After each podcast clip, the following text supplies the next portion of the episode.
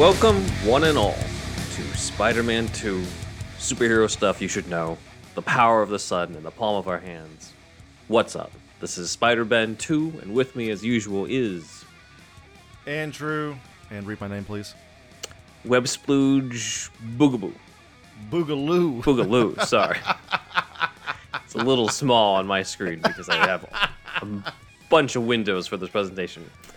Bugaboo. Boogaloo. Web Splooge Boogaloo. Bush. Yeah, electric boogaloo. You know how it goes. The second one, man. So welcome, everyone. So yeah, we are continuing the Raimi Spider-Man trilogy, going into Spider-Man two, widely regarded as the best of the trilogy. It's the Dark Knight of Spider-Man movies in some ways, as the uh, second in a trilogy that was widely regarded. Roger Ebert said it was the greatest superhero movie that he had seen at that time, I think. Wow. From what I remember. Okay. So, high praise. High um, praise. Though, yeah. And uh, who knows what he would have thought about stuff later on. But for this one, for yeah. sure, it is, uh, you know, it was a hell of a movie to see uh, in the theaters. I remember being really excited once I saw that review from Ebert. And uh, it didn't disappoint for me in the uh, in the theater. So it's good to take a look and see what could have been with a lot of these, as well as the uh, concept art. Yes, Michael Chabon and others, I'm sure we'll get to that mm-hmm. later, uh, really brought it. He was one of the writers. Yes, so I was looking into this too, because we did get a comment about, about that. So I was looking into the history of Spider-Man two, and it started with the guys who did Smallville. Al Gough and Miles Miller. Really? Uh, they did the first draft, according to what I've read, and that one included Doc Ock, along with other villains, which we'll get into in the Patreon preview this week. Uh, and it was uh, Michael Chabon who came in next, who said, you don't need the other villains, just put in Doc Ock and Spider-Man. And so it's because of him that things, once again, remained focused on one hero, one villain. Have you seen my Pulitzer? So and thank you. That's probably you, how it went. Yes. So it was because of that.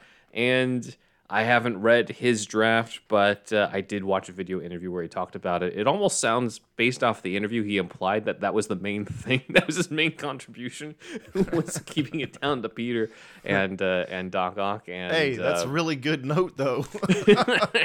That's a really good note. Maybe don't overcrowd this shit. Yeah. Yeah. Yeah. So. And then after that is Alvin Sargent, who I think did Ordinary People. Maybe I'm wrong. Okay. Um, again, like high caliber. You got Michael Chabon. Uh, you got the guys from Smallville, and you've got the guy who did, you know, Ordinary People, all collaborating. Well, not together, but like all working on this script. And I believe Alvin Sargent, according to one of our fans and patrons, Kira Minthead over at the Screenplay Archaeology podcast, uh, Alvin Sargent is the one who kind of brought everything together, taking the best elements of the Gough and Miller stuff and the Chabon stuff, and and forming the Spider-Man two that we ended up seeing. Okay. So that's for kind some of reason, the history. For some reason, I thought I was Chabon alone. I guess I needed to do my homework on that one, my research. I'd be curious to read the script, though. Yeah, yeah. So let us know if anybody has it, though. To be fair, I haven't uh, done that much of a search of it yet myself, so maybe mm-hmm. it's easy to find online, so we'll see. Okay. Uh, but anyway, we are going over the concept art for uh, this week. And as you can imagine, a ton of it's going to be on Doc Ock. Just a lot of it. Tentacles galore. You're going to see more tentacles than you've ever seen in a single episode than in this. More so, than any of that anime you saw by yourself. If you, if you like to fondle tentacles, this episode is for you. So let's go. Oh, my God, man. Before we get into uh, tentacles, though, let's go into uh, Peter's apartment. Yes, where the tentacle action will happen. No. Boring. Uh, no, but this is these are concept art by uh, Peter uh, of Peter's apartment by Jamie Rama, uh, and uh, it's I mainly included this as well because of this concept, which is the next slide. It is almost uh, supposed to be the almost like the basement of Peter's apartment, or par- Peter's apartment was above a T V repair shop, as we see here uh, in these original concepts. That's not the case in the actual movie. But I guess they were playing around with this concept.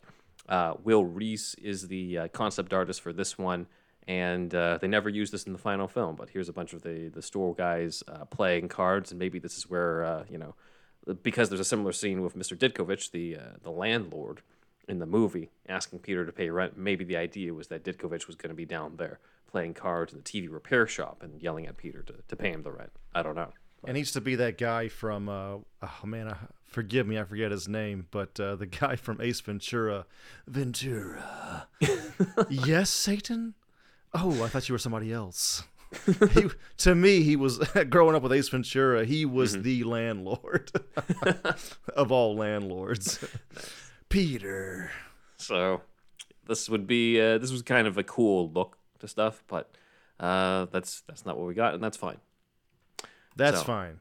I see why you for, did it. You wanted to show yeah. the contrast. Not mm-hmm. boring. Yes, less boring. But let's go less. into what we all were looking for. Doc Ock. We have a shit ton of Doc Ock to show you guys. So this is the first one that we see here. This is from James Carson.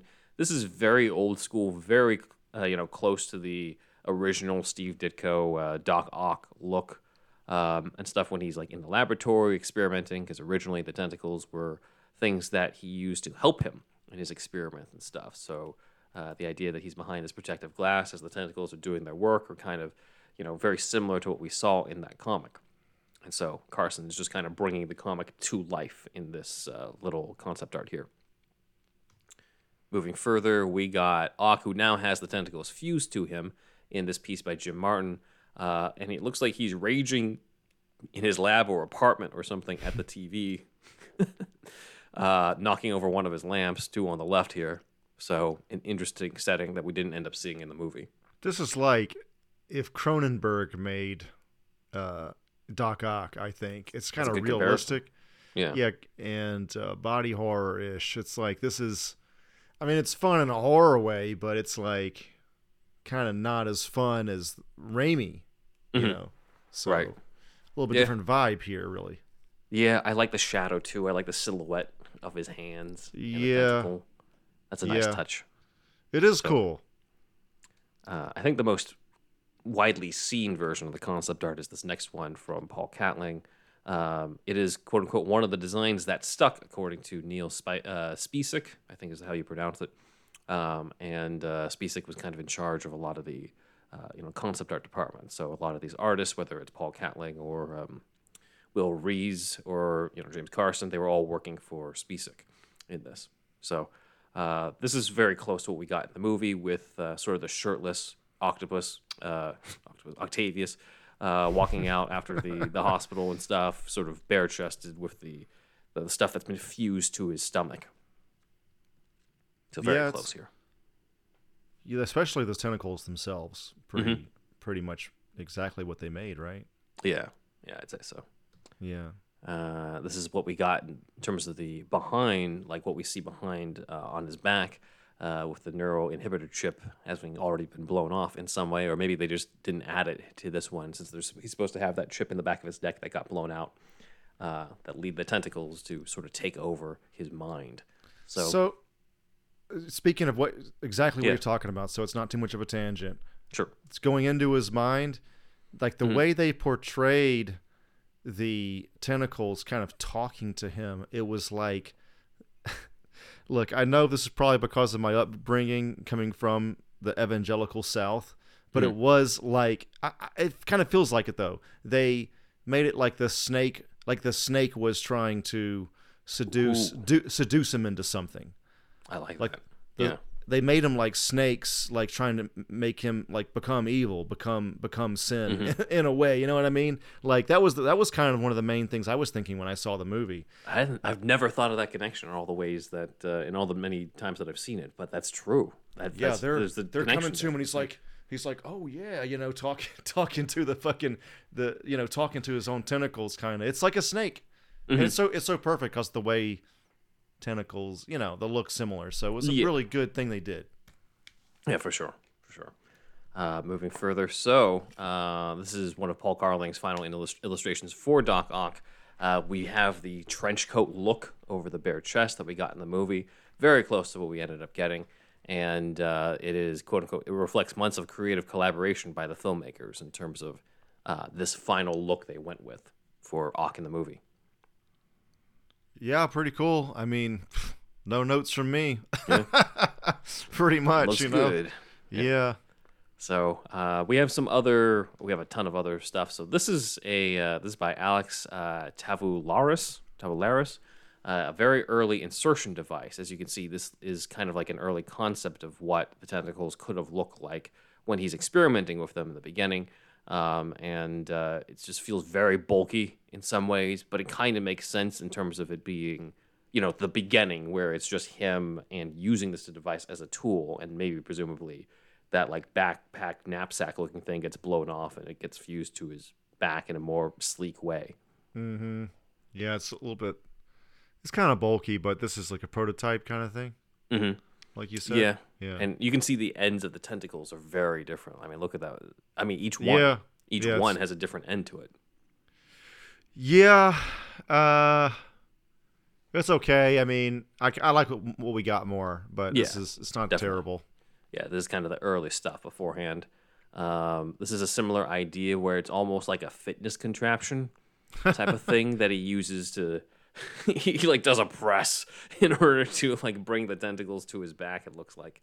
Uh, so they were playing around with this, I guess, as another way to, to have him put him on. Doctor Swoltavius. This is when Arnold was in the, when he was in the works, I guess. Was he uh, ever supposed to be Doc Ock?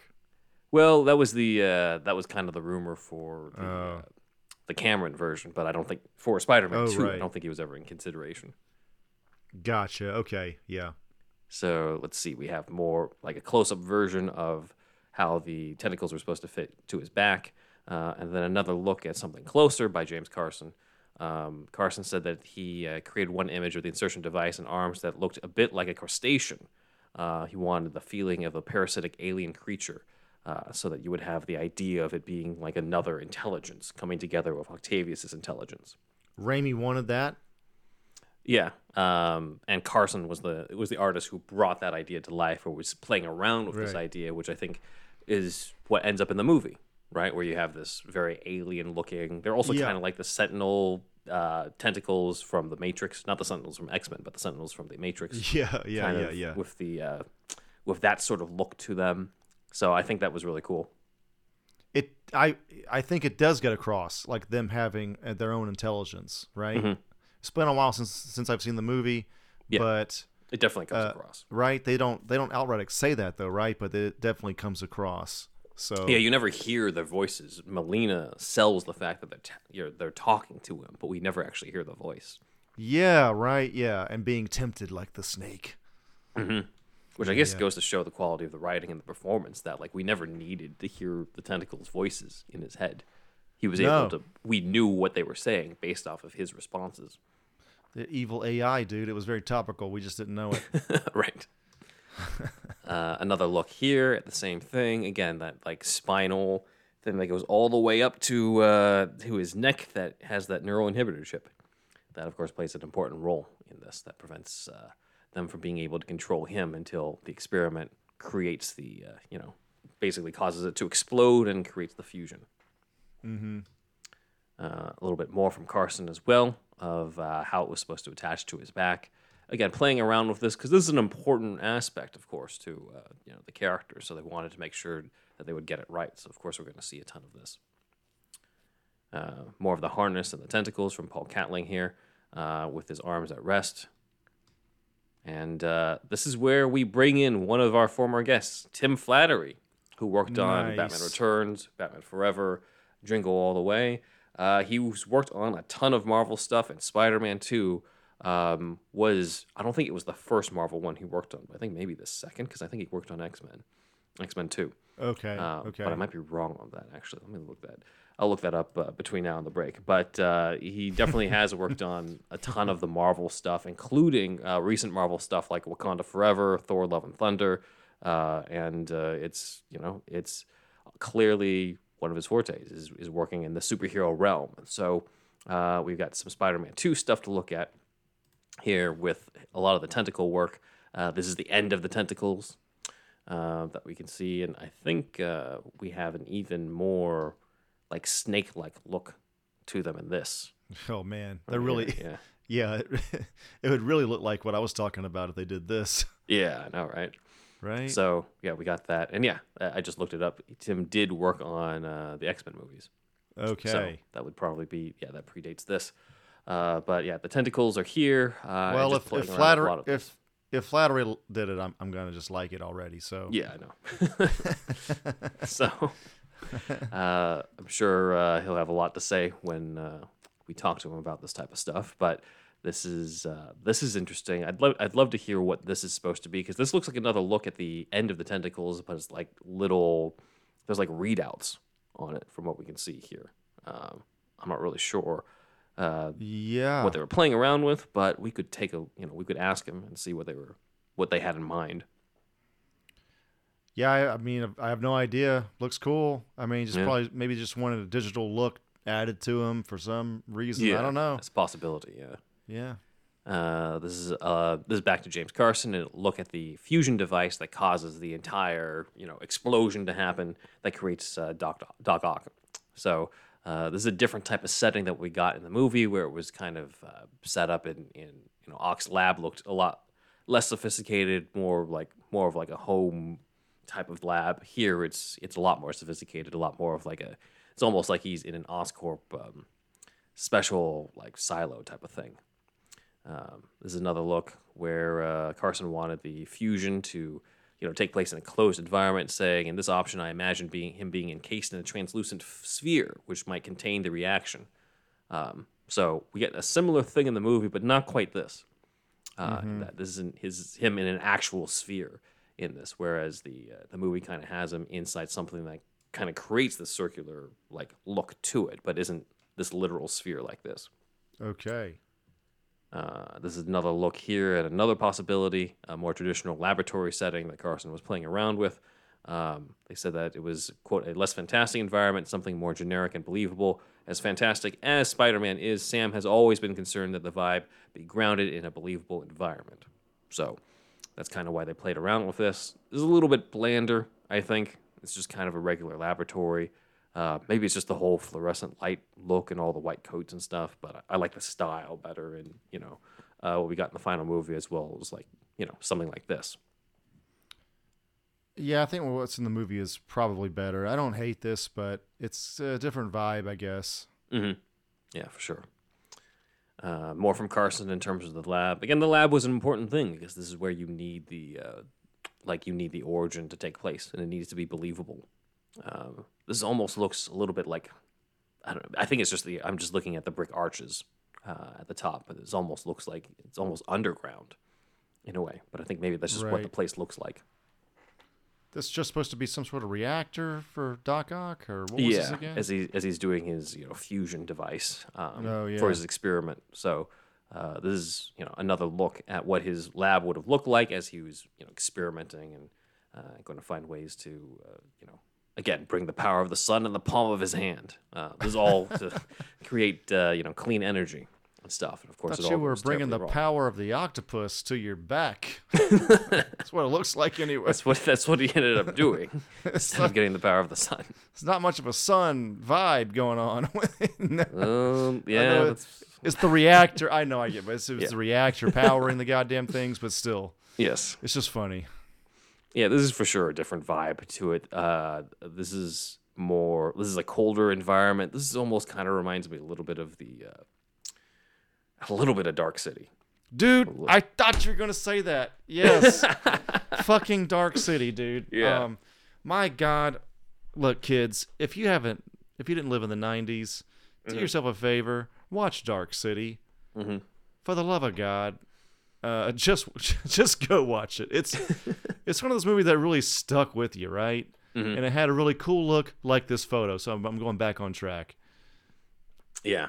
So it it does look like this. Like this, I wouldn't be surprised. You could like see Kiefer Sutherland's like scientist character in the background yeah. working on shit in, in this type of thing. So, uh, we could totally have that vibe. What was that line that guy said? I found a way out. The A train. Or something like and that. And he, he ju- yeah, jumps in. Right in front of it. Yeah. Yeah, yeah, yeah. Oh God, dude. What a what a so great hidden gem of a film there. So yeah. Check that out, guys, if you haven't already. Yeah. Uh, this is a little bit of a less Dark City of a look here, but not in, too in, much less. But not too much considering you've also got a guy in like Vitruvian style Vitruvian man style on this thing. Yes. That's very close to what Rufus Sewell's character in Dark City ends up in. Mm. Um, so yes. This is another way, I guess, for Ock to get the tentacles. Again, they're just really playing around with multiple different ways that this guy's how this guy's lab would look and how yeah. to explain uh, these things. And because uh, it's important, you need people to believe that. It reminds me of Lawnmower Man. Oh, yeah, yeah. That's probably more. Yeah, I think it's a little bit more of that vibe than Dark. A little less Dark City. Still a little bit of Dark City, but more Lawnmower Man. Somebody pointed out that, like, they should, when they reboot movies, they should reboot movies that kind of weren't great but had a lot of potential. And I think Lawnmower Man was pretty good, but it, that movie was brought up, and I was like, yeah, that movie probably could be redone and made a lot better mm-hmm. now, especially with all the A I talk again. Oh, yeah. yeah, so that's true. Uh, so yeah, but yeah, this is kind of, um, you know, it's just a slightly different vibe. This is the second movie, so they definitely have, like, they know what Raimi's going for ultimately. Mm-hmm. But I, yeah, I don't know. They just wanted to draw something dark, I guess. Yeah. I don't know. Right. It's fine. Uh, let's see. Going further, um, similar type of vibe again with the Vitruvian Man type of thing, just from another angle. This sort of reminds me of uh, the Large Hadron Collider at CERN, mm. sorta. It's. Yeah. I mean, it doesn't. It has like a big long tube though, uh, but I don't know. There's something about this that reminds similar me vibe. Of that. Yeah. Yeah, maybe some of the there's there's just a lot more like white to this lab, so mm. maybe. Some of that, that sort of clean, sterile environment type of um, yeah. feel to it. Lab coats. Yep. Uh, another look. So we're getting a little close to what it looks like in the final film, because the actual like fusion reactor thing was more of this thing that kind of formed a sphere, but also sort of looks like uh, kind of looks like Ock's tentacles at the same time. Mm. You see here, where it's like the outline of right. a sphere, but it's not an actual sphere. And so I, I kind of like. They settled on something like this, which I think is a nice mix of uh, what you need. You got the sphere type of shape, but you also have the hints at Ock's tentacles, so it kind of fits in with the same aesthetic. It looks cool. I mean, from a like artistic standpoint, and look, you guys are like doing concept, conceptual art for big directors. What do I know? I can barely even draw myself, but like. There's like no focal point in this image, I think. Like it's it's pretty. It's kind of a random perspective, mm-hmm. but uh, you know, whatever. It it's almost cool. feels like this was meant to just be a backdrop, when they were supposed to like put something else in there. Yes, not there yet. Something's missing, I think. Yeah, you're yeah. right. It's yeah. like in progress.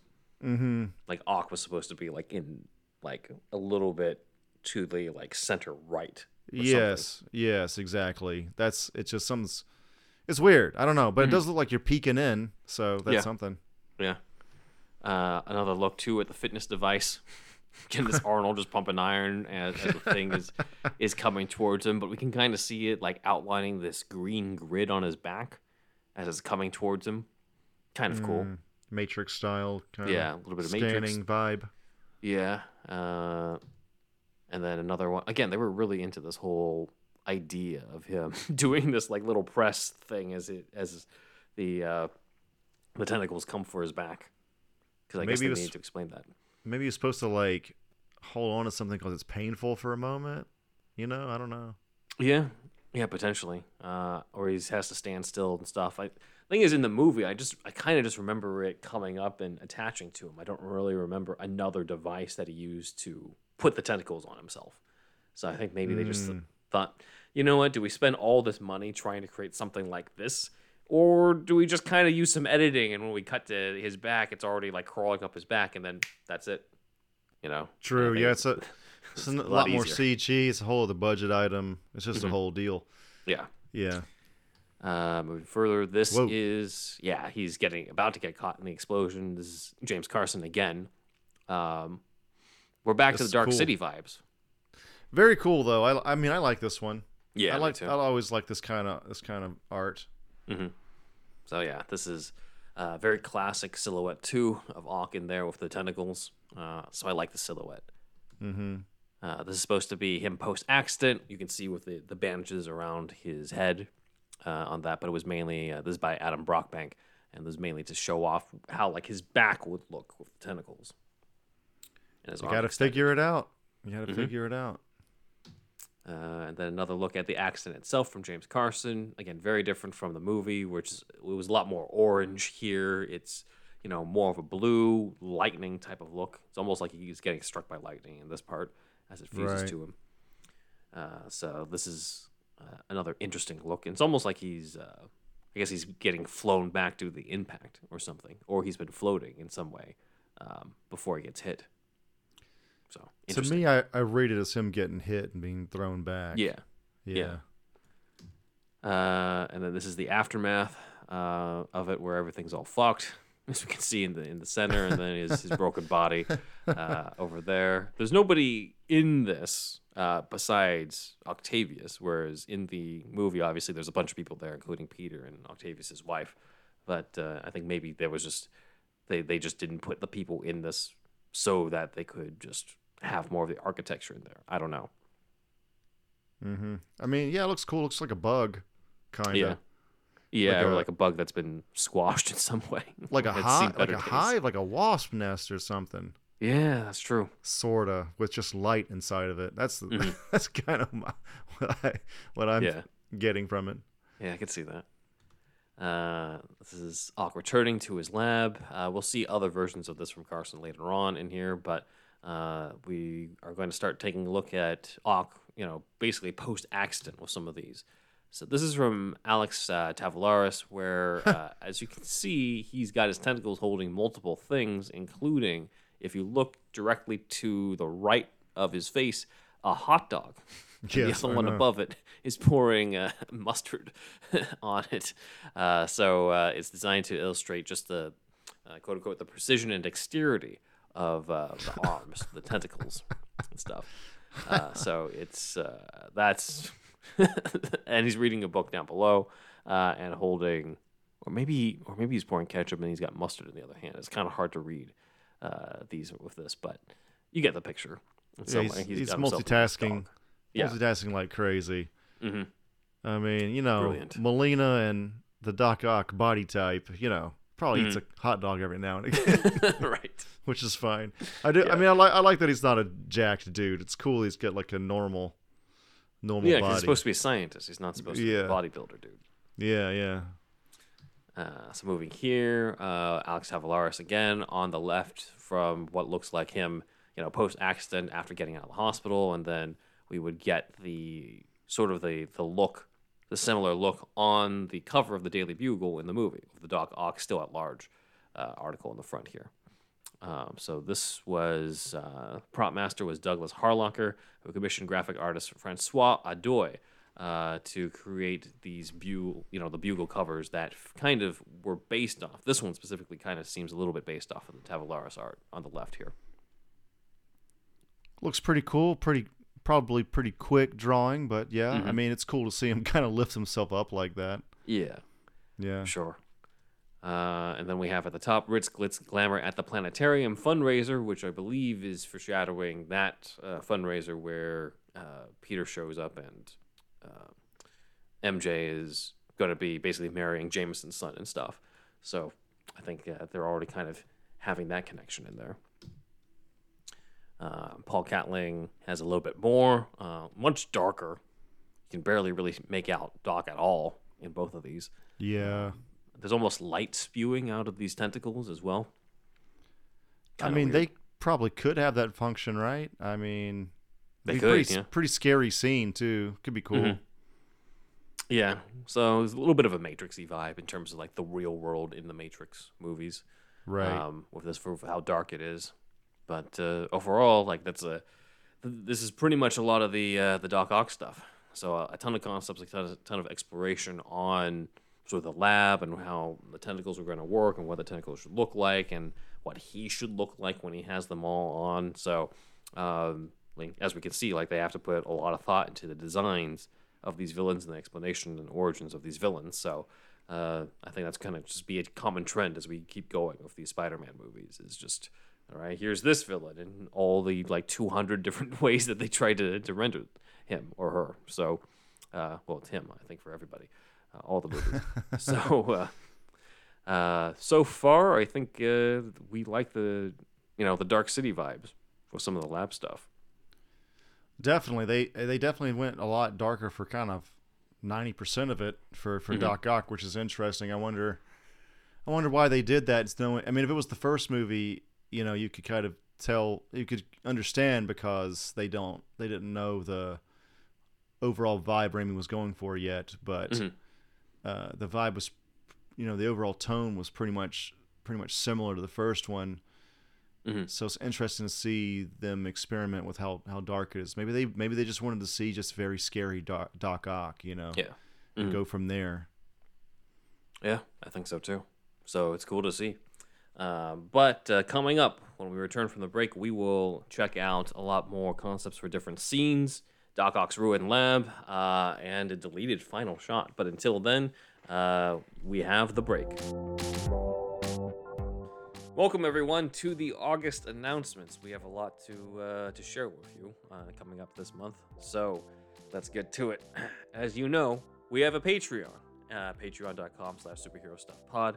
Uh, we use the money for this towards, you know, our recording space at StreamYard that we've seen here in all our episodes, you know, our server, our website, you know, our, our assistant, Dan Yamat, who does all the visuals and thumbnails for us. So we are currently sitting at a little less than two hundred dollars a month. Right now, we'd love to get to three hundred dollars a month, which would cover everything for us from month to month. Um, if more people join the Patreon and we reach three hundred dollars a month in Patreon, we will celebrate that by covering one of our most requested episodes, Superman Lives, which would have been directed by Tim Burton and starring, as we see, Nicolas Cage.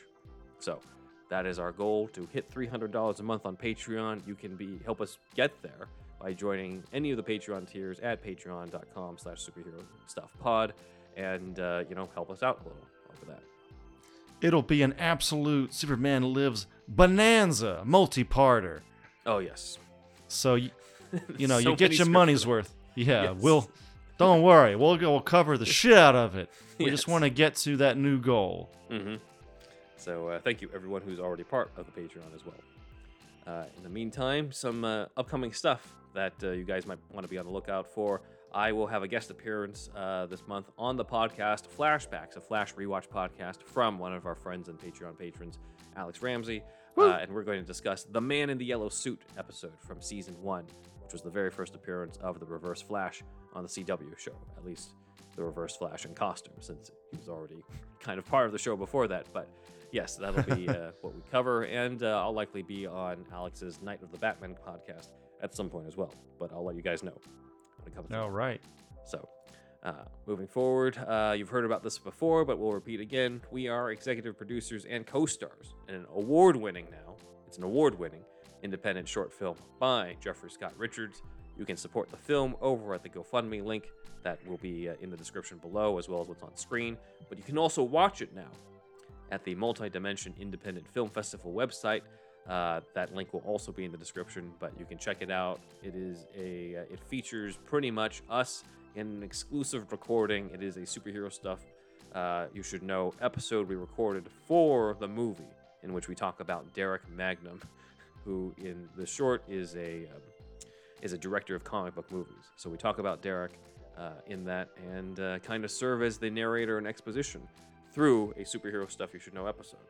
So um, a great use of us, I think, personally. So uh, check yes. that out over at uh, over at uh, basically the site is mdiff.net slash Derek hyphen Magnum. So uh, that is what we got for it was, uh, our shorts. Go ahead. It was an honor to be part of this, and mm-hmm. uh, yeah, if you could support them and support, you know, it's it's it's just very expensive to make a movie, and you know, mm-hmm. uh, yeah, if you could just check out his GoFundMe, that'd be great. Yeah, and um, and uh, thanks to thanks to him, we are now award-winning producers, executive producers. Yes, on stuff on our IMDb. But uh, yeah, this sending the films through film festivals is uh, not cheap, so the GoFundMe goes towards the cost there, and, and it will support the movie. Again, it'll go towards the movie and it'll go to Jeffrey. It will not go to us. We're good. We got our Patreon. Uh, so um, just to yeah. clarify that. Yes, yes. Over to Andrew on, you've got something big coming up this month. Okay, so speaking of, uh, you know, indie film, uh, and the future is, is Kickstarter, I feel like, and Indiegogo. So this is Metal Force. This is, uh, again, this is, think of R-rated Power Rangers meets Stranger Things. little bit of X-Files, uh, Green Room, that eight twenty-four horror film where Patrick Stewart is a is a villain, is a neo-Nazi. No neo-Nazis in ours, but uh, but there's a punk band in that movie and there's a metal band in ours. So that's another one I've been meaning to tell people. There's a little bit of Green Room in there. Anyway, Metal Force is a film I'm working on, mm-hmm. and uh, it's going to be, we're going to have a booth at Japan World Heroes Convention. That's in the Burbank Marriott Convention Center, August eighteenth through twentieth. We will have a little bit of stickers and stuff that to, that'll be on sale, and um, just say hey, and we're going to officially launch the Kickstarter then. Uh, metalforce dot ninja, w w w dot metalforce dot ninja. That is our website. That is our U R L. If you go there, there's a Kickstarter link there as well. You can yeah, you can find the Kickstarter there and, and get on the pre-launch page and sign up for pre-launch uh, before we launch it on the eighteenth. And uh, so far, as of this recording, we got seventy-five. So if you want to kick us up mm. into one hundred, uh, that'd be cool. Uh, and yeah, you know, it's uh, this is going to co- connect to the next slide, but it just feels like Hollywood has failed us. And so mm. I feel like Kickstarter and uh, Indiegogo and GoFundMe and all of these are just really great avenues for for filmmakers now. And, um, you know, like the Bat in the Sun guy's been doing it for a while. A lot of people have been doing it. Mm. And I am going to be part of that. so yes. With some friends. Mm-hmm. So, so yeah, stay tuned. Metal Force. If you like Power Rangers and Stranger Things, did you ever wish Power Rangers got darker? Did you want blood? Did you want limbs being ripped off? Metal Force. Mm-hmm. Amazing. Okay. And uh, moving on, we have our August charity that we'd like to share. Yes. So it's the Entertainment Community Fund. This is to help uh, starving artists. No, I mean, hopefully they're not starving, but pe- well, some of them might be uh, people that are affected by the strike. We're not all, I mean, personally, I am too, but I I have another gig that's kind of helping me out. But there's some people that don't have that extra gig, and people that aren't part of the union that don't have the strike fund. The unions have a strike fund that helps help support them during that, which is great. I am pro-union, but some other people, some other people and people that I know also are affected by this that aren't part of the union. They don't get the strike fund money. So mm. this Entertainment Community Fund uh, helps to support them. So this is our charity for this month. Please go to entertainment community dot org. And if you could donate anything, that would be great. Yep, for sure. So yeah, please visit entertainment community dot org, donate what you can, and help out those who uh, you know are part of so many of these movies and T V shows that uh, we talk about and that we know that you guys love. Yes. So I think that is it for the August announcements. Just wanted to announce that I have a new podcast called Gaming Gaiden. It's about Japanese to English translation. In this first season, it will be ten episodes each season. If you saw the ranking, every Superman video game two-parter we did here on Superhero Stuff You Should Know, you have seen Mike before.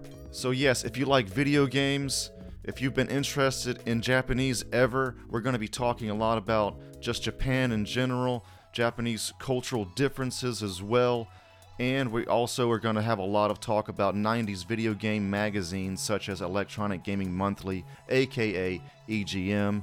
So stay tuned for Gaming Gaiden podcast. It's already out now, y'all. I want to tell you about the patreon dot com, patreon dot com slash superhero stuff pod, and on that you get the one dollar tier. Uh, you can join the one dollar tier, which gets you the shout out on the board, and either visually or orally or both at times. Uh, we want to do the oral uh, for the most part uh, for newer people. Uh, and then the five dollar tier gets you a whole new show. Uh, this show is every Monday, as you well know, and it's free on YouTube and the What's Nots. And um, The uh, Patreon show is every Friday at the five dollar tier mark. You can, if you want, binge us for five mm-hmm. bucks. And uh, there's like one hundred fifty episodes, uh, almost one hundred fifty at this point.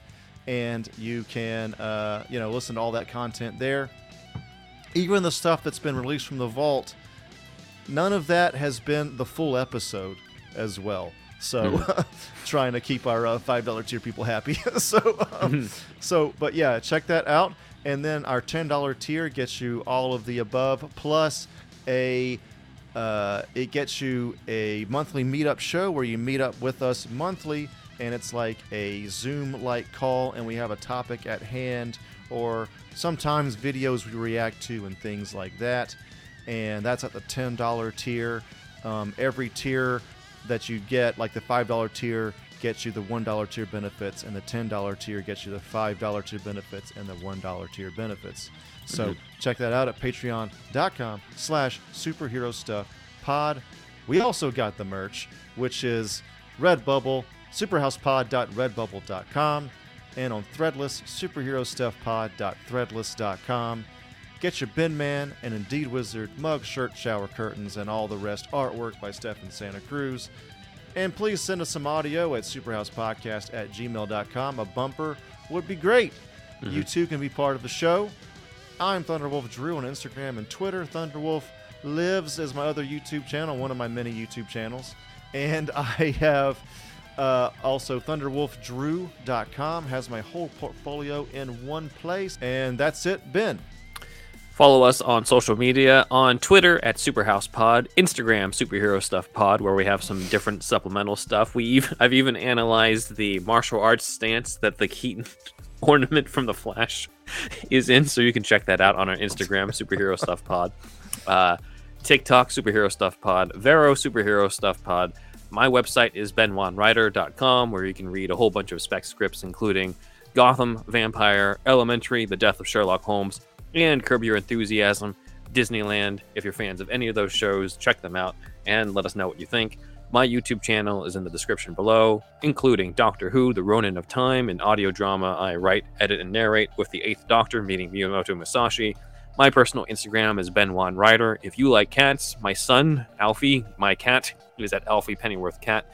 And if you have an Alfie yourself, then you can get the Whisker Box, the only cat box with a crazy cat lady and gent. And you can even check out another page on that website, superhero stuff pod dot com slash show notes. That includes uh, various show notes for each of our episodes, links to the scripts that we review if they're available online, Amazon links to the stuff we've been talking about, including, you know, Brian Levant's book that he plugged for us, My Life and Toys. So check that out at superhero stuff pod dot com slash show notes. Lord have mercy, y'all. Do you like hounds? Do you enjoy pooches? Do you find yourself enjoying time spent with that of canines? Talking about dogs, y'all. As you might have heard, Superhero Stuff You Should Know has now teamed up with BarkBox. For every month, you get a box for your special canine. Pooches. Or hounds. That's right. One free extra month if you go to barkbox.com slash superherostuffpod. Follow the link and you'll get a free extra month valued at thirty-five dollars and valid for all multi-length plans. So get the BarkBox for your hound, for your pooch, for your canine. Your doggo will thank you. Why do you smell like shit? And we are back, and we're going to go over the different scenes of Spider-Man two rendered in concept art by the different artists, including, once again, Tim Flattery uh, at some point. So, uh, but before then, we got this piece from Will Matic Rees again. Uh, so this is Spider-Man fighting Doc Ock on top of that sort of clock tower um, that they have the big fight on for a couple times in the movie. Um, so... According to Will Rees, quote, the point of this image was the architecture of the clock tower and how the city around the building would look with these, as we can see, with the light coming down, sort of God's fingers of light streaming down, as Rees described it. So uh, an interesting look on that. I don't think we really quite got this look for yeah. like the city, but the clock tower is pretty close to what we got in the movie. Yeah, I mean, pretty pretty angelic. Mm-hmm. A pretty th- we didn't even have a shot this wide, probably. I think, right? I don't remember. Yeah, I don't remember it looking like this. It was yeah. usually pretty close when we got to uh, Doc Ock and Spider-Man fighting. Yeah. Uh, we have this other look here set during night, and this one's kind of a little bit a little lighter uh, on stuff, but uh, uh, Rees said, quote, "I've done a lot of day for night illustrations, so doing night for day was fun and challenging. Alex Tavoularis did some you know, clock tower concepts that Andrea was working up into architectural plans. Also, my clock tower work concentrated on the action between Spider-Man and Doc Ock, like we see here." Uh, and so we can kind of see that they are fighting at the top there, and uh, the scale just sort of shows just how huge everything is. You know, like Spider-Man and Doc Ock are tiny. You can you almost miss them if you're not like looking in their direction. And the towers just really like Doc Ock's colors too, kind of. That too, yeah. The so Doc Ock really blends into it. Yeah. yeah. Uh, and then we have this other look here of uh, Doc Ock at the top with Spider-Man, you know, sort of web-slinging his way away temporarily, I'm sure. Uh, so we've got this look, and then we got some from our pal Tim Flattery on Doc Ock himself. Now that Ock's in action, we have that sort of Matrixy look with the sunglasses and the long coat. Um, and once again, some what looks like lights coming out of the, uh, the ends of the tentacles there. Looks kind of like Sandman. Also, oh yeah, the D C, uh, the Sandman, the D C Sandman, yeah, this kind of they got that vibe to it. Mm-hmm. Yeah, it's pretty yeah. cool. And then we got this one, which is like a more, this is not what we got in the movie, but sort of like a more refined look to his clothes. You know, like it's a little bit very very long, uh, like cape-like coat in the yeah. back there. Yeah, uh, so pretty cool. Uh, I think Looks... maybe. He'd evolve into that. That's not something that he would look like in this movie. It looks like kind of like Darth Vader. A little bit, yeah, with that, you know? The way that a cape was flung back. Yeah. And the, I guess the sides too, you know, like around his shoulders, like yeah. that area. Mm-hmm. So, pretty awesome, Tim. Yes. And then this other one with Doc Ock lifting a car. Uh, so they wanted to sort of show the scale of this, but this is pretty cool. Yeah, it's pretty cool. It looks like... Uh... nineties album cover of some, of some sort, like an industrial band. Maybe that was the inspiration. We'd have to ask him. Yeah, something like that. Let us know, Tim. Yep. That'd be good to know.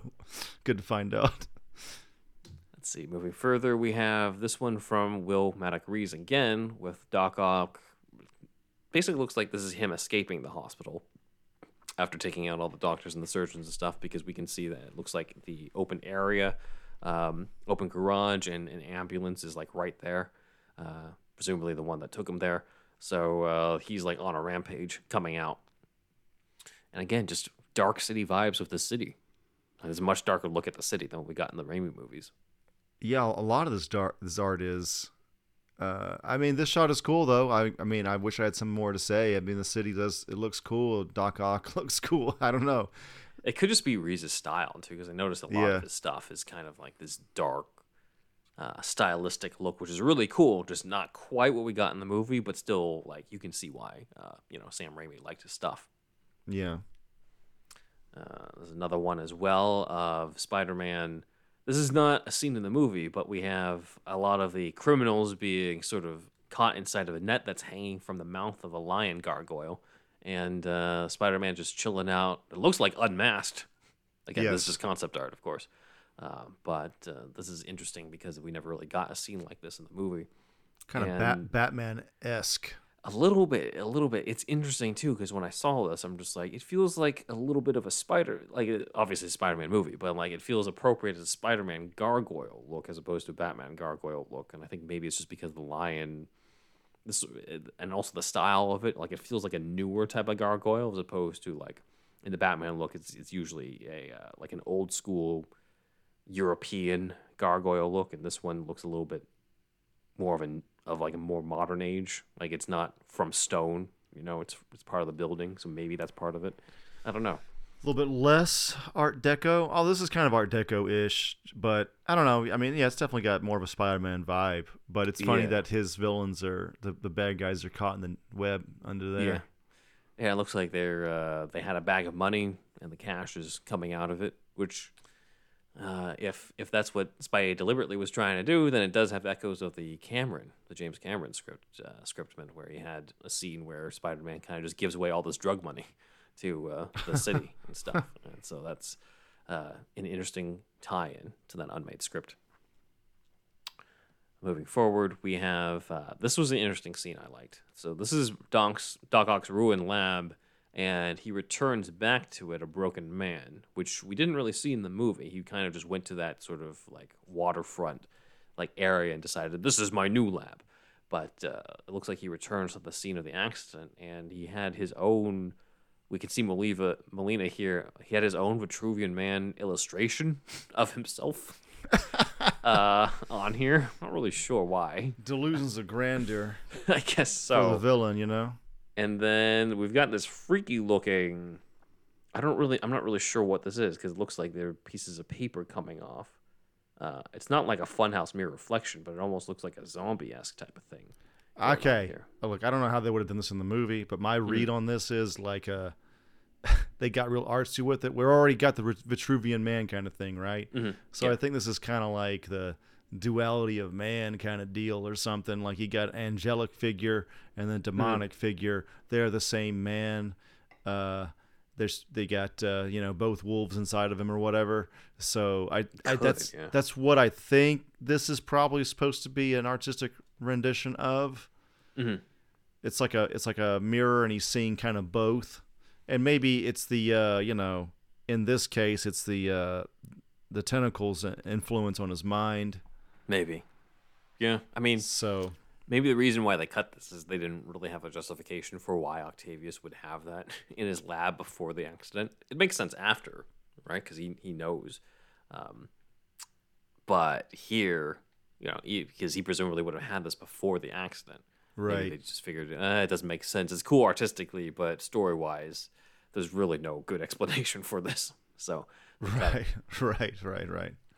Uh, but kind of funny. It's amusing to see Molina's face there, because that looks more like Melina than the Doc Ock facing him.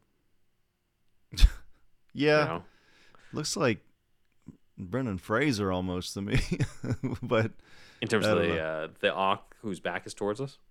I mean, yeah, this his face in the picture. I don't know why I think that. Sometimes I'm, I see. I think it's the hair. It's yeah, something weird. Yeah, I don't know. Anyway, yeah, it's Melina's face, but with like a different hairstyle. Right. Yeah. Yeah. The hair's kind of Brendan Fraser-y, I think, in the mm-hmm. nineties. Uh, so this is interesting stuff. On the left, we got Jamie Rama's art of Ock sending the car through the diner when Peter's talking to to M J, and then storyboard artist David Lowery worked on how it looked in the storyboards, but. Uh, Dan found this very funny take on this, and this is funny because of the fact that all the guys running away through this are members of the art department. That's cool, There's man. Artists in here, uh, Alex Tavoularis is the one who does not give a fuck and is just sitting and sipping on his coffee um, on this. So, that's cool. Um, I like that. I don't know if I can't tell if Tim. Oh, I think it might be Tim. It might be Tim in the white shirt who's on his, uh, like, who's like being sent back by, mm-hmm. I don't know. It's hard to tell because of the, uh, you know, everything's all kind of meant to be blurry and everyone's kind of looking smaller. But kind of like action blur, except for the one dude in the middle, which is hilarious. Yeah. By the way, the was... font, the font here at the bottom, they used that font, Spider-Man two font, I think, for mm-hmm. the PlayStation three, like on the system. Mm-hmm. And, uh, like it, it kind of, to me at the time, it kind of gave the vibe. It's like, is there like a permanent tie-in with Spider-Man with the PlayStation three? But it's just that Sony loves that font. It's just a yeah. Sony. It's a Sony font. The Sony font, yeah. I, I guess so. That was the that was what that was. But anyway, that's I, I still think that think of that to this day. And it's interesting too because certain fonts will evoke you know certain movies. Yes. So it does yes. make sense that that you would have that connection to it. Uh, it's it's very rare for me to see the uh, you know Batman eighty-nine font for how it said Batman on the posters, and uh, whenever I see it again, it's hard not to associate that with the movie, even if they like use it in like a generic sense, because they use the same font on the cover of the No Man's Land novelization, but it just it looks so eighty-nine-ish in terms of the font because it is the same exact one, it's the same exact font it feels. So uh, it's it's yes. interesting how it almost feels like you kind of need to have your own distinct font for the title of your, your movies, especially these major movies. Except, uh, you know, the the funniest one is Avatar.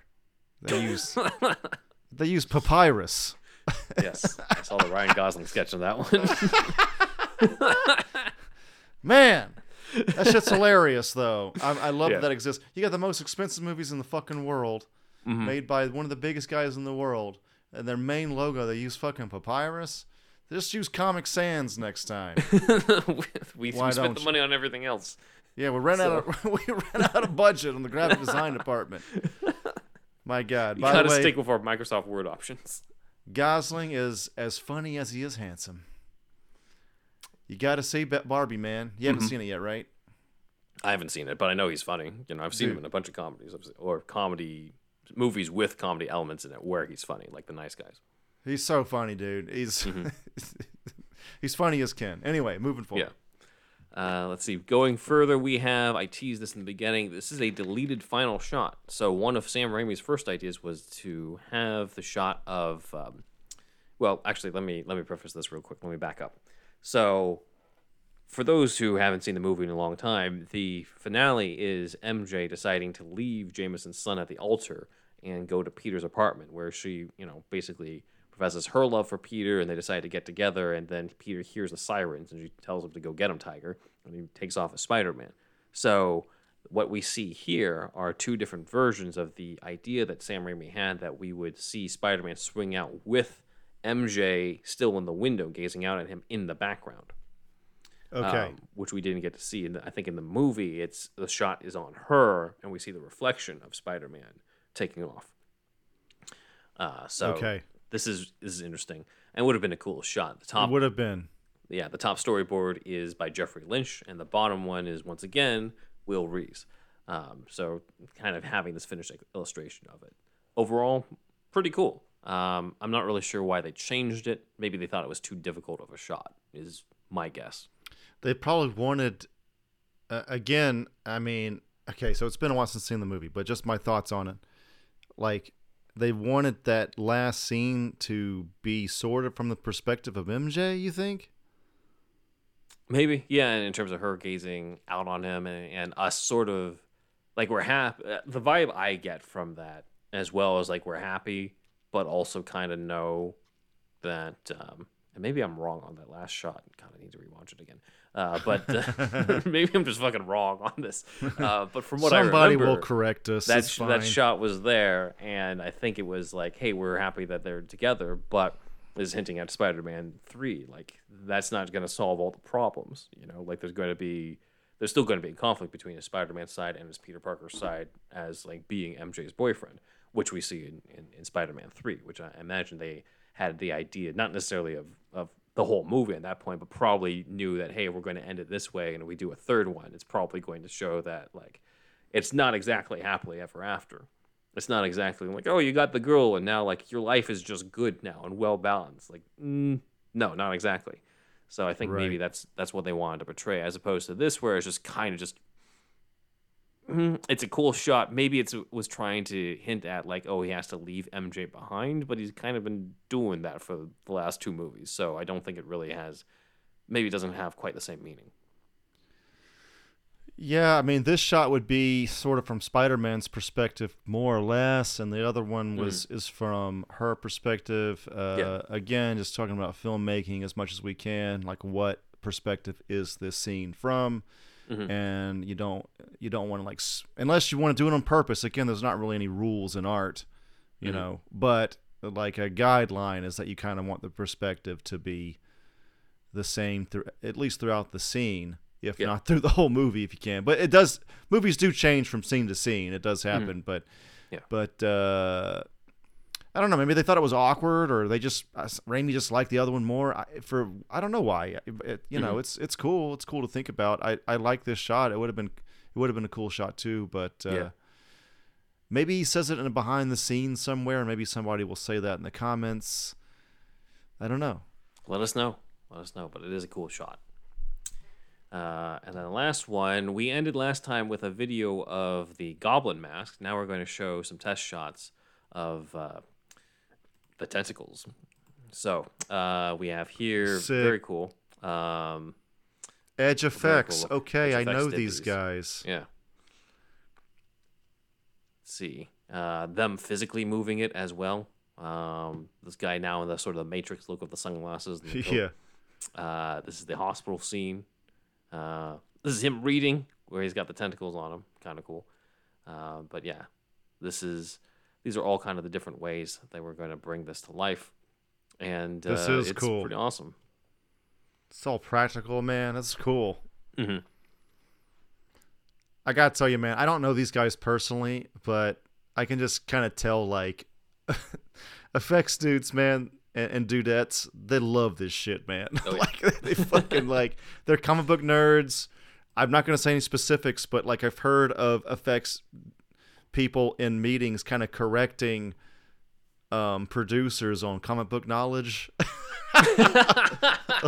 Like, and they had somebody to, has to, and they had to, they had to go back and change the script, I think, or it wasn't like a total re overhaul, but uh, oh wow, but it was like a, a little detail they had to change at least or something. But mm-hmm. uh, and that anyway, I'm not going to get into specifics on that, but stuff like that happens, and yeah, I could just tell by the by the that footage, man. I you know they love that shit, man. Oh yeah, just like yeah. you and I would. You know, and do so. Yeah, to be able to cool. bring a comic book to life, especially like Doc Ock's tentacles, where you're like you're the first time in live action where this is gonna happen. Yeah, um, I'm sure that was just it's a dream come true, and I'm sure they had a ton of fun. You can tell based off that video. Yeah, it seems like a lot of fun. And it's the first Doc Ock in in live action. It's it's quite the uh, kind of the privilege to do that. So mm-hmm. really cool, and and I ended up being one of the best ones ever. You know. Yep. So yeah. I remember before we go into the last part, I remember I was in college my second year maybe, and somebody from this movie it, before it came out, it, they they'd come to give a speech on visual effects or something, and so I was there, and somebody asked like who's the next villain, and I guess I wasn't checking in on movie news because I'm sure it was online, mm-hmm. but uh, somebody asked in the crowd, and he was like, oh well, it's gonna be Doc Ock, and then the crowd went wild. And that was my first time learning too. It was like being in Hall H kind of at, at Comic-Con San Diego, and uh that was that before the movie came out. That's actually my first memory of Spider-Man two, was just being in college and and mm-hmm. being with somebody that worked on the movie. So which was yeah it was cool it was cool I don't I don't remember actually when I found out it was going to be Doc Ock Uh, for Spider-Man two, or I think it might have been the thing where I kind of just assumed that's where they were gonna go. Um, I don't remember. Yeah, I mean after after Green Goblin and and after Venom, which is another story, but like, wouldn't you say Doc Ock is like his like one of his top villains, right? Oh, yeah. It makes yeah. total sense they did that. Yeah, and th- there was also um, you know the fact that they were exploring the idea of having Doc Ock for so long. Uh, when they were developing yeah. the first one, that it just seemed like, well, clearly it's going to be him, you know, without without really, it's not like they had a hint towards it too. Like in Batman Begins at the end, it's very clear like Joker's the next villain uh, when they revealed yeah, that, that yeah, card. Yeah, so yeah. it wasn't really a surprise when they said Joker's going to be in the second one. I'm like, well, of course he is. It would be weird if he wasn't. Uh, but this one, like there wasn't really a hint that like Doc Ock is coming. It was just kind of just generally assumed, I guess, because of the fact that they had been trying to play around with the idea of putting him in the first one, ended up not having him in it and had Green Goblin instead. That uh, it seemed like, okay, now this is the time for us to do that. So yeah, I don't. It's it's weird. I don't really remember when I found out or how I found out or having much of a reaction to it. I might have just been just like, well, yeah, of course, that, that's what they were going to do, right? I yeah, I you know, I, I don't think that that guy spilled the beans in front of my school in Savannah, Georgia. That must that there's no way that was the first time that was known, but uh, that was the first time I found out about mm-hmm. it, and apparently the rest of the fucking crowd also, because the people went nuts. Yeah, and they wouldn't have if they all knew. So yeah. I kind of, I miss those days, man. Like I miss those days where like you just didn't know, and then like stuff like that, something as small as just like, oh, like the, the next villain. Well, I guess that's not small, but you know what I mean. Like something like that would have like a big impact when you go to a live event like that, and now it's just like one click away. Um, yeah, every week. Yeah, we used to not know shit, and it was great. Yeah, I know, and, and it's it's now kind of just I, I I miss the feeling of it being like monumental when they're like, oh, this guy is going to be the, the villain in the next movie, even mm. though it's going to come out in like two movies. And now it's just like, eh, all right, yeah, that's that's fine. You know? Well, a lot of it's too is just being spoiled left and right with nonstop superhero content. Mm-hmm. You know, that was still that was well before the M C U, and you know we had just gotten one good one and a couple good X-Men movies. You know, so it was we were mm-hmm. kind of on a roll, and. Um, you know, we just weren't, but we still weren't spoiled yet. Not yeah. quite. Yeah. You know, now they could make a movie about, um, you know, Groot's grandkids and nobody would bat an eye. Yeah. You know, like it's just, it's, they're going to do everything really. So, so yeah, miss those days. But, uh, yeah, it was nice to look, take a look through the memory lane of all these different concept art and, and see what it took to bring Doc Ock to life. That movie, and you know, I think everybody can agree they pulled it off. Do you like one or two more? I actually think I like one more. Really? Um, two okay. For a couple of reasons. Um, I think for I'm, I think it's because of the fact that uh, I think each scene in Spider-Man One, this is similar to Batman Begins. I feel like every scene propels something forward, whether gotcha. It's the story or or. Um, some like some introduction, like the just the sheer economy of like the first five minutes of Spider-Man. You know who Peter Parker is, you know what he wants, you know who his best friend is, you know the villain of the story, and you are just about to do, to watch the origin. That's all set up in the first five minutes, as opposed to I feel like these days you would get, oh, here's Peter Parker, and that's it for like the five first five minutes. Um, right. So like there's the economy of that that I don't think Spider-Man two quite reaches. And then I just kind of felt like the Doc Ock, even though I like Molina's performance and stuff. The fact that he is once again another, you know, scientist guy who is friendly to Peter and then went into an accident right, and then right, is like kind of right. controlled by this outer force and isn't really evil, but this outer force is making him evil uh, and has Oscorp ties. I'm just like, it's a right. little repetitive. Right. Uh, they got away with it because of just how uh, good the rest of the movie is. Because the real heart of Spider-Man two isn't necessarily, oh, this villain or um, how... well they portray the Spider-Man versus Doc Ock dynamic. It's more about like Peter's life, like Peter Parker, his story, and trying to get with M J. Like that's at the heart of uh, Spider-Man two a lot more, I think. And Doc Ock's just kind of the antagonist for all of that, which is an interesting approach. But yeah, that's kind of why I think I, I, I do prefer one over two. That said, I still really like two, but I think yeah. it's a similar thing to Batman Begins and Dark Knight, where I'm just like, mm, I like the first one better, even though most people like the second one better. I can see what you're saying. I might need to see one and two again. I haven't seen them in a long time, man. You know, I saw them in the theater a couple times each, and mm-hmm. then I, I got the, you know, like a good fan, I got the D V Ds when they came out, watched them a couple times then, but I haven't really seen them a whole lot since then. Um, it'd be kind of interesting to put eyes on them, on them now, uh, especially after going over so much, like, going over so many scripts and stuff over the years with the podcast. Mm-hmm. Uh, but yeah, I can see what you're saying.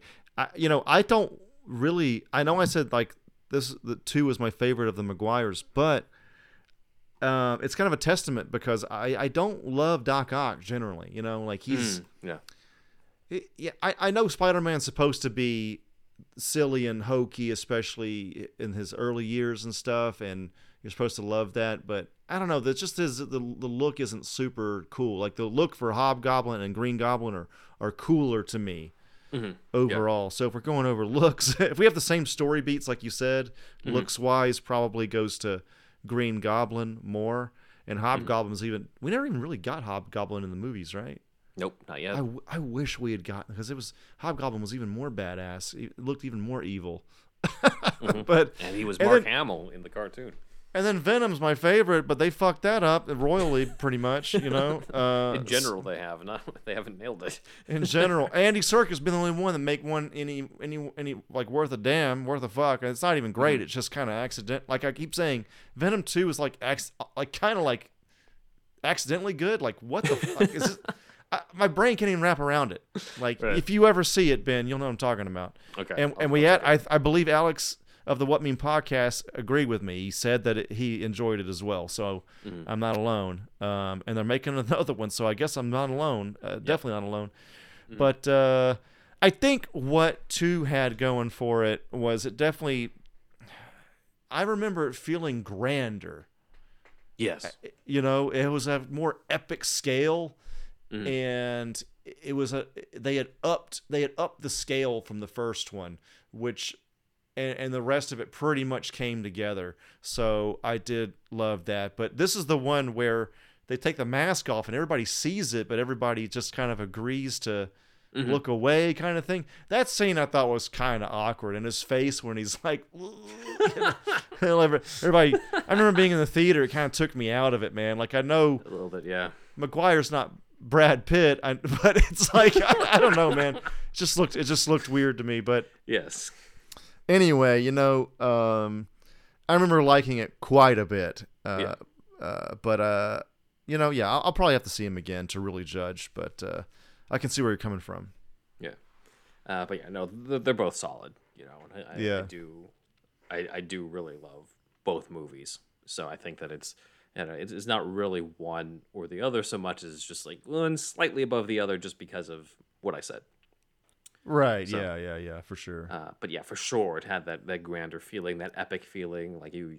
You really felt like you were watching something special and something emotional when you really cared about what was going on and you didn't really want to, you know, have the experience end.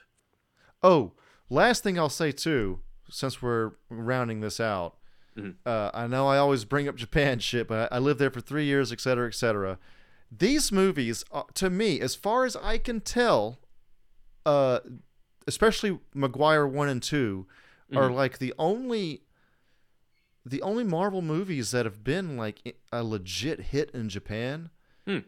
I don't even think, I think the M C U has had is like, they do kind of okay, you know, like they're not bombs, but they're not like mega hits, but the mm-hmm. Maguire ones for whatever reason. And I've heard many Japanese people talk about it. They love them.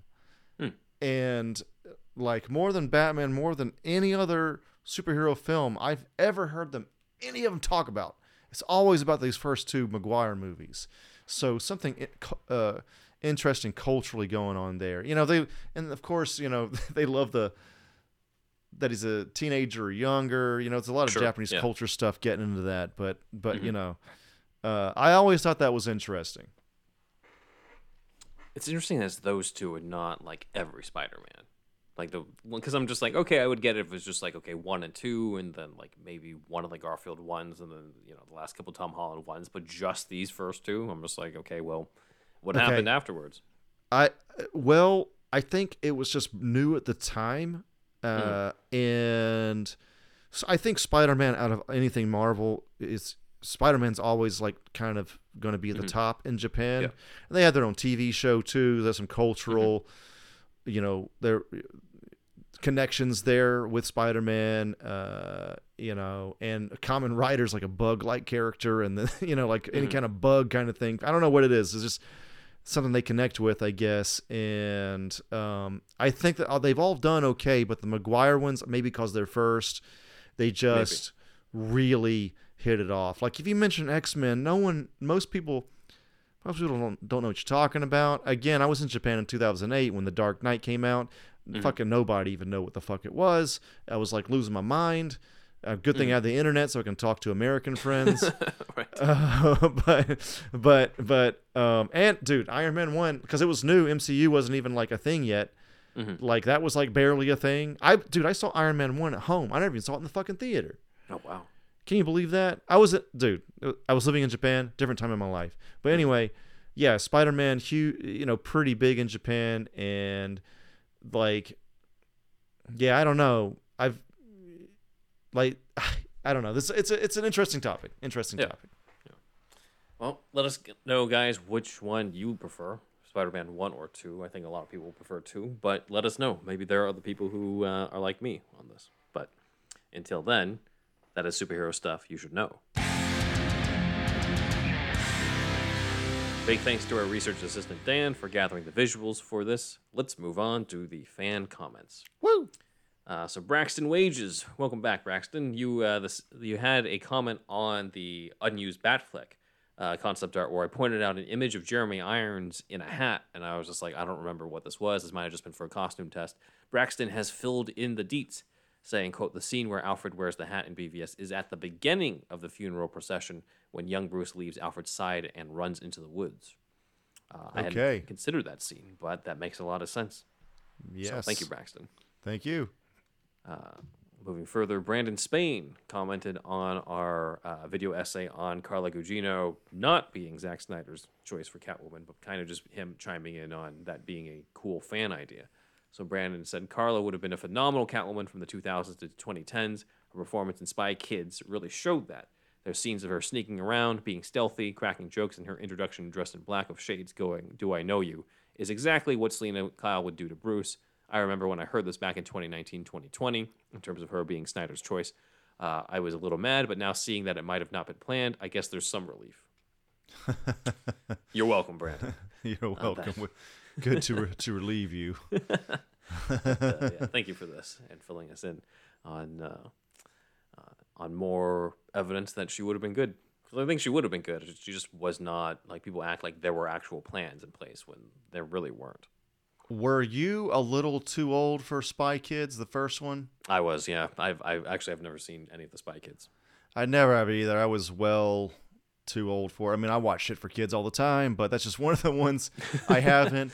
But I gotta say, it probably I could tell it's pro- if I was the, of the age, I probably would have been into it. Yeah, yeah. I could I could also see myself going back and like enjoying it from the lens of like being a two thousands kid. Uh, yeah. Watching this, so like maybe I'll check it out. Let's see.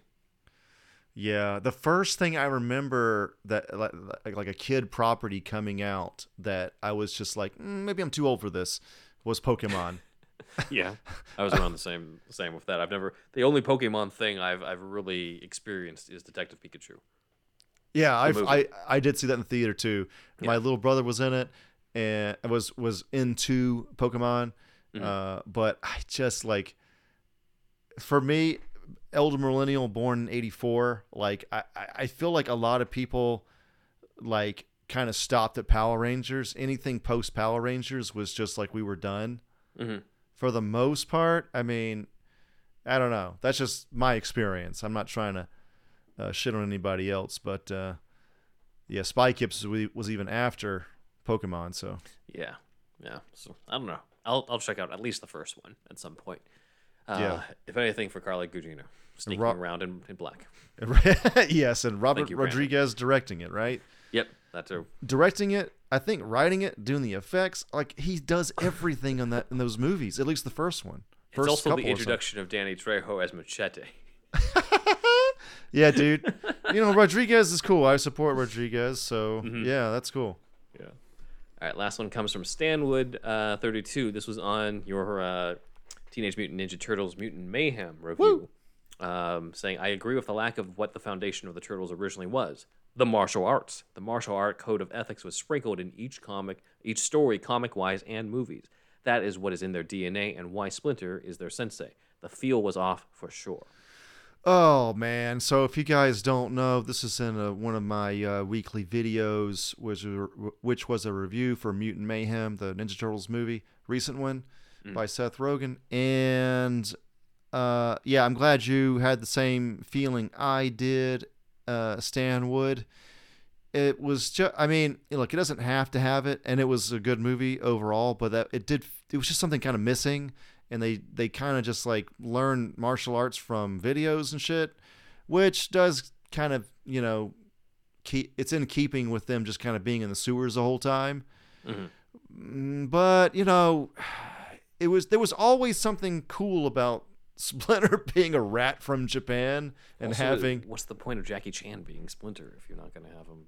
You know, like, it doesn't make sense. You know, I think like they didn't they didn't want to like say Splinter was Chinese, and they didn't want to say Splinter was Japanese because Jackie Chan's Chinese. I think there was a whole thing there, kind of. Yeah, but they figuring out also- the.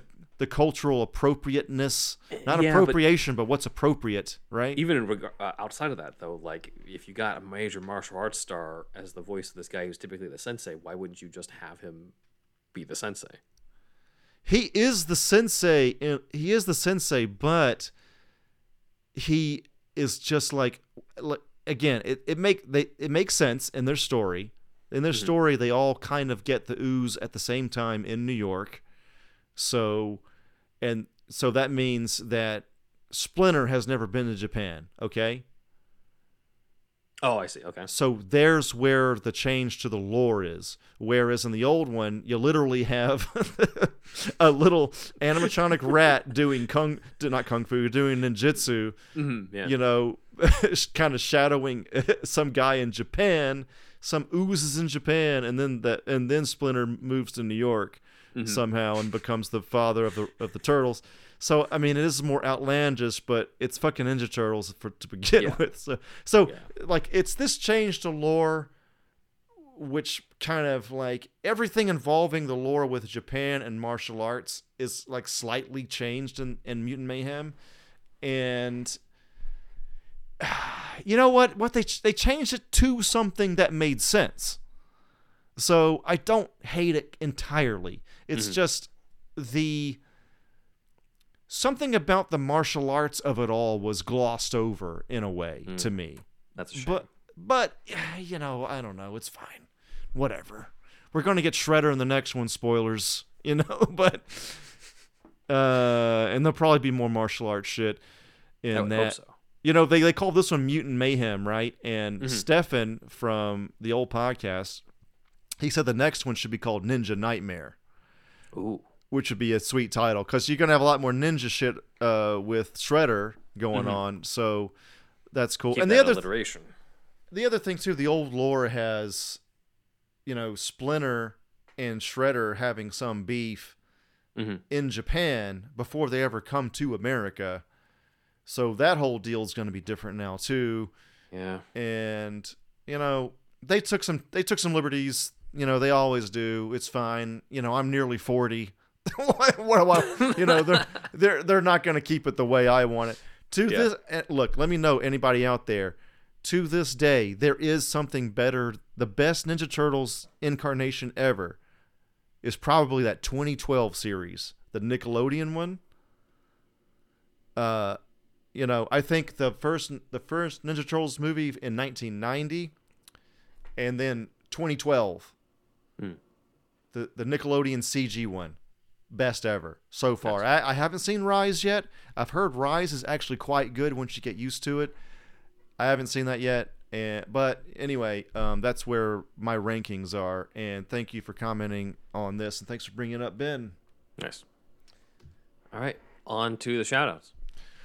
All right, I want to see more tit-based names here, okay, guys? So we're gonna we're gonna thank we're gonna thank Tita and Titbout first of all.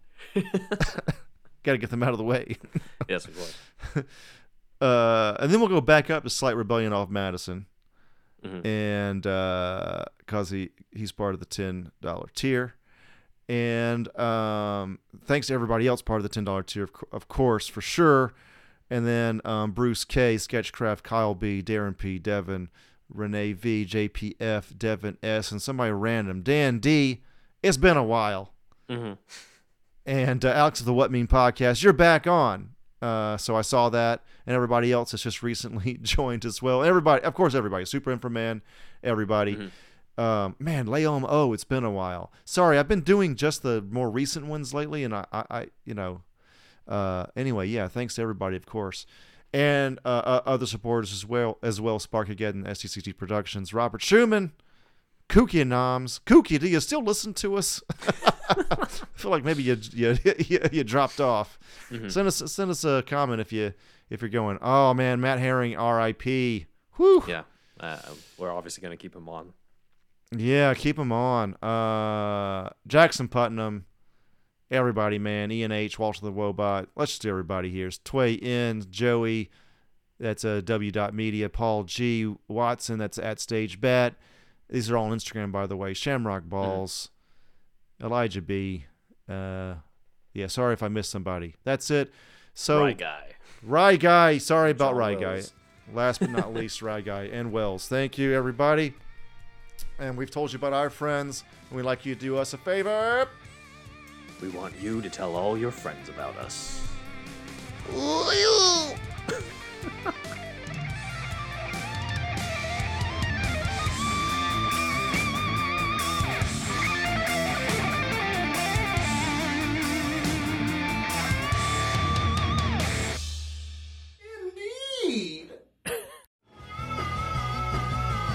You're listening to the Geekscape Network.